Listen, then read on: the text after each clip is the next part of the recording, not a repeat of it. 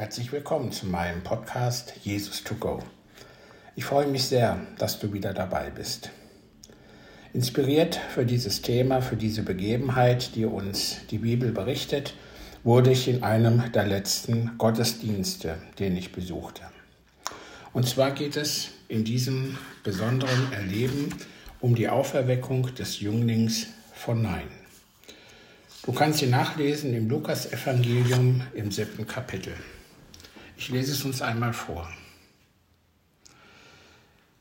Und es geschah danach, dass er in eine Stadt ging, genannt Nein, und viele seine Jünger und eine große Volksmenge gingen mit ihm. Als er sich aber dem Tore der Stadt näherte, siehe, da wurde ein Toter herausgetragen, der eingeborene Sohn seiner Mutter, und sie war eine Witwe, und eine zahlreiche Volksmenge aus der Stadt war mit ihr. Und als der Herr sie sah, wurde er innerlich bewegt über sie und sprach zu ihr, Weine nicht. Und er trat hinzu und rührte die Bahre an, die Träger aber standen still. Und er sprach, Jüngling, ich sage dir, stehe auf. Und der Tote setzte sich auf und fing an zu reden, und er gab ihn seiner Mutter. Ja, soweit zu, diesen, zu dieser Begebenheit. Also auch hier wird uns Jesus vorgestellt als jemand, der großes Mitgefühl mit den Menschen hat. Der Schmerz der Witwe berührte Jesus tief. Als der Herr sie sah, wurde er innerlich bewegt. Das erinnert uns auch an die Begegnung, die er mal mit einem Aussätzigen hatte, der ihn um Heilung bat. Auch dort können wir nachlesen, Jesus war innerlich bewegt, als Lazarus starb, weinte Jesus. Der Tod des Freundes ergrimmte ihn.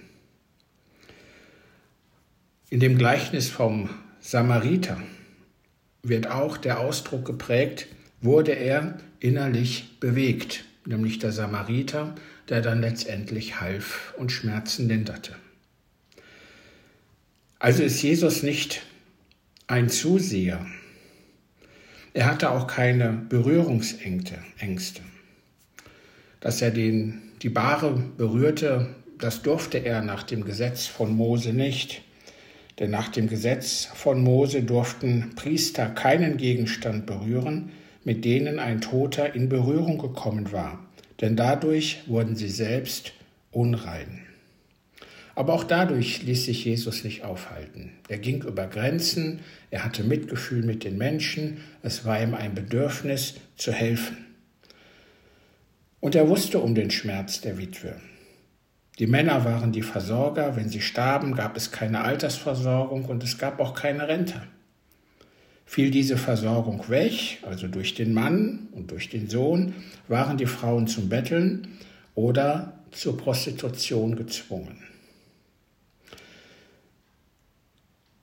Hier also dürfen wir erleben, dass Jesus den Zustand änderte. Und wenn er der Frau gesagt hat, fürchte dich nicht, dann ist das nicht in dem Wortlaut zu verstehen, nur mach dir mal nicht in die Hose, das wird schon wieder gut werden. Nein, nein, überhaupt nicht. Er selbst weiß ja, was Furcht ist. Wir wissen aus der Begegnung, wo er Gott, bevor er das Opfer bringt, bittet, wenn es dein Wille ist, dann lass diesen Kelch an mir vorübergehen. Also auch er weiß, was Furcht ist. Und er macht dieser Witwe hier nur Mut, verurteilt sie nicht für ihre, für ihre Angst, für ihre Sorgen, für ihr Fürchten, sondern er zeigt Verständnis und macht ihr Mut. Ich bin bei dir und es wird anders werden, es wird gut werden. Auch damit macht Jesus uns immer wieder Mut. Auch wir kennen Angst in so manchen Situationen unseres Lebens, wo wir vielleicht nicht wissen, wie es weitergeht, wo die Nächte sehr lang sind, weil wir nicht schlafen können, uns Gedanken machen. Auch hier gilt, fürchte dich nicht. Nicht als etwas Abwertendes, wie kannst du dich nur fürchten, wo du doch ein Christ bist, wo du doch Gott vertrauen hast.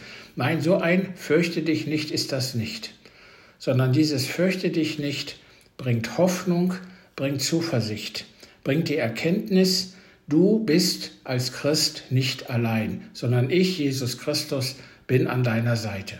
Das habe ich dir verheißen, ich bin bei dir alle Tage bis an der Weltende und daran wird sich auch nichts ändern. Diese Begebenheit weckt aber auch einen anderen Gedanken in mir. Wir leben zurzeit in Corona-Zeiten und können in vielen Bereichen gar nicht gemeinsam Gottesdienst erleben. Wir können die Gemeinschaft nicht pflegen, wir können nicht zum heiligen Abendmahl gehen.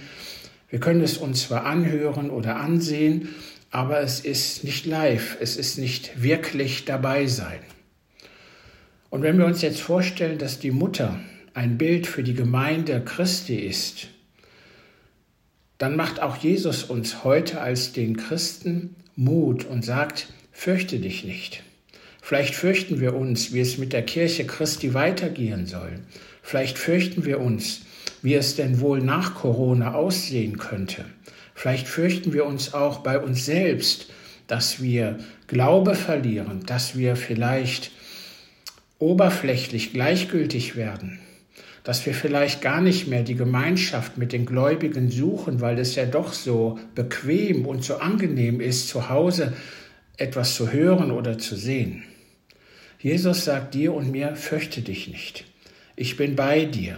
Ich bin derjenige, dem diese Kirche gehört. Ich bin ja Gründer dieser Kirche und ich habe ein Auge darauf und ich werde auch dir die nötige Kraft, die nötige Einstellung, die nötige Weisheit schenken. Und da habe ich so gedacht bei diesem Gedanken, wie schnell ist ein Impfstoff entstanden? Ja, man könnte sagen, oh, unerprobt, aber glaubt man den Wissenschaftlern, dann hat man schon viele Jahre zuvor sich mit diesem Covid-Virus beschäftigt. Vielleicht können wir daraus sehen, dass sich Jesus hier schon offenbart und zeigt, schau mal, ich habe dafür gesorgt, mit meinem Vater, mit Gott, deinem Vater, dass schnell ein Impfstoff entstanden ist, gefunden wurde durch kluge Leute. Ich habe diesen klugen Leuten die Kraft des Geistes gegeben, damit dieser Wirkstoff schnell zustande kommt, damit du nicht nur geschützt bist, was sicherlich sehr wichtig ist, aber dass du und die Christen wieder zusammenkommen können und nicht erst in fünf, sechs Jahren, sondern in einer deutlich verkürzten Zeit. Vielleicht können wir das Gleichnis oder die Begebenheit auch in dieser Form interpretieren. Natürlich bleiben Bedenken, natürlich bleiben Sorgen, aber letztendlich, wer weiß, warum sollte es nicht so sein? Wenn wir an dieses Gleichnis, an diese Begebenheit zu Nein denken, an diese Auferweckung des Toten, dann denken wir sehr oft und sehr stark an die natürliche Not, an die natürliche Qual der Witwe. Und natürlich war die auch damals so. Aber Jesus hat sich damals entschieden. Als der Teufel zu ihm kam und ihm sagte, mach doch aus den Steinen Brot, da hat er sich entschieden, dass er das nicht tut. Er hat sich nicht für das Brot entschieden, sondern er hat sich für das Wort entschieden und hat da eine klare Stellung bezogen. Hätte er sich für das Brot entschieden, dann hätte er sich ausschließlich um die Sorgen und Kümmernisse der Menschen gesorgt. Da er sich aber für das Wort entschieden hat, hat er sich entschieden für die Reife der unsterblichen Seele. Hat er sich entschieden, die Menschen zu Gott zu führen. Hat er sich entschieden, den Menschen den Weg zu bereiten, damit es auf ewig bei dem Herrn sein kann. Hat er sich entschieden, dass der Mensch sich so entwickelt, dass er auf ihn wartet, auf sein Wiederkommen sich vorbereitet, um dann als bildlich gesehene Braut mit ihm, Jesu Christi, dem Bräutigam, zusammengeführt wird. Also von daher dürfen wir glauben, er ist bei uns. In natürlicher Hinsicht, ja, auch in unseren natürlichen Sorgen und Bedrängnissen, aber auch in der geistigen, in den geistigen Bereichen, in den geistigen Ebenen ist er bei uns. Und so dürfen wir voller Zuversicht, voller Hoffnung in die Zeit gehen und wissen, er hält seine Hand über uns und letztendlich wird es ein gutes Ende haben.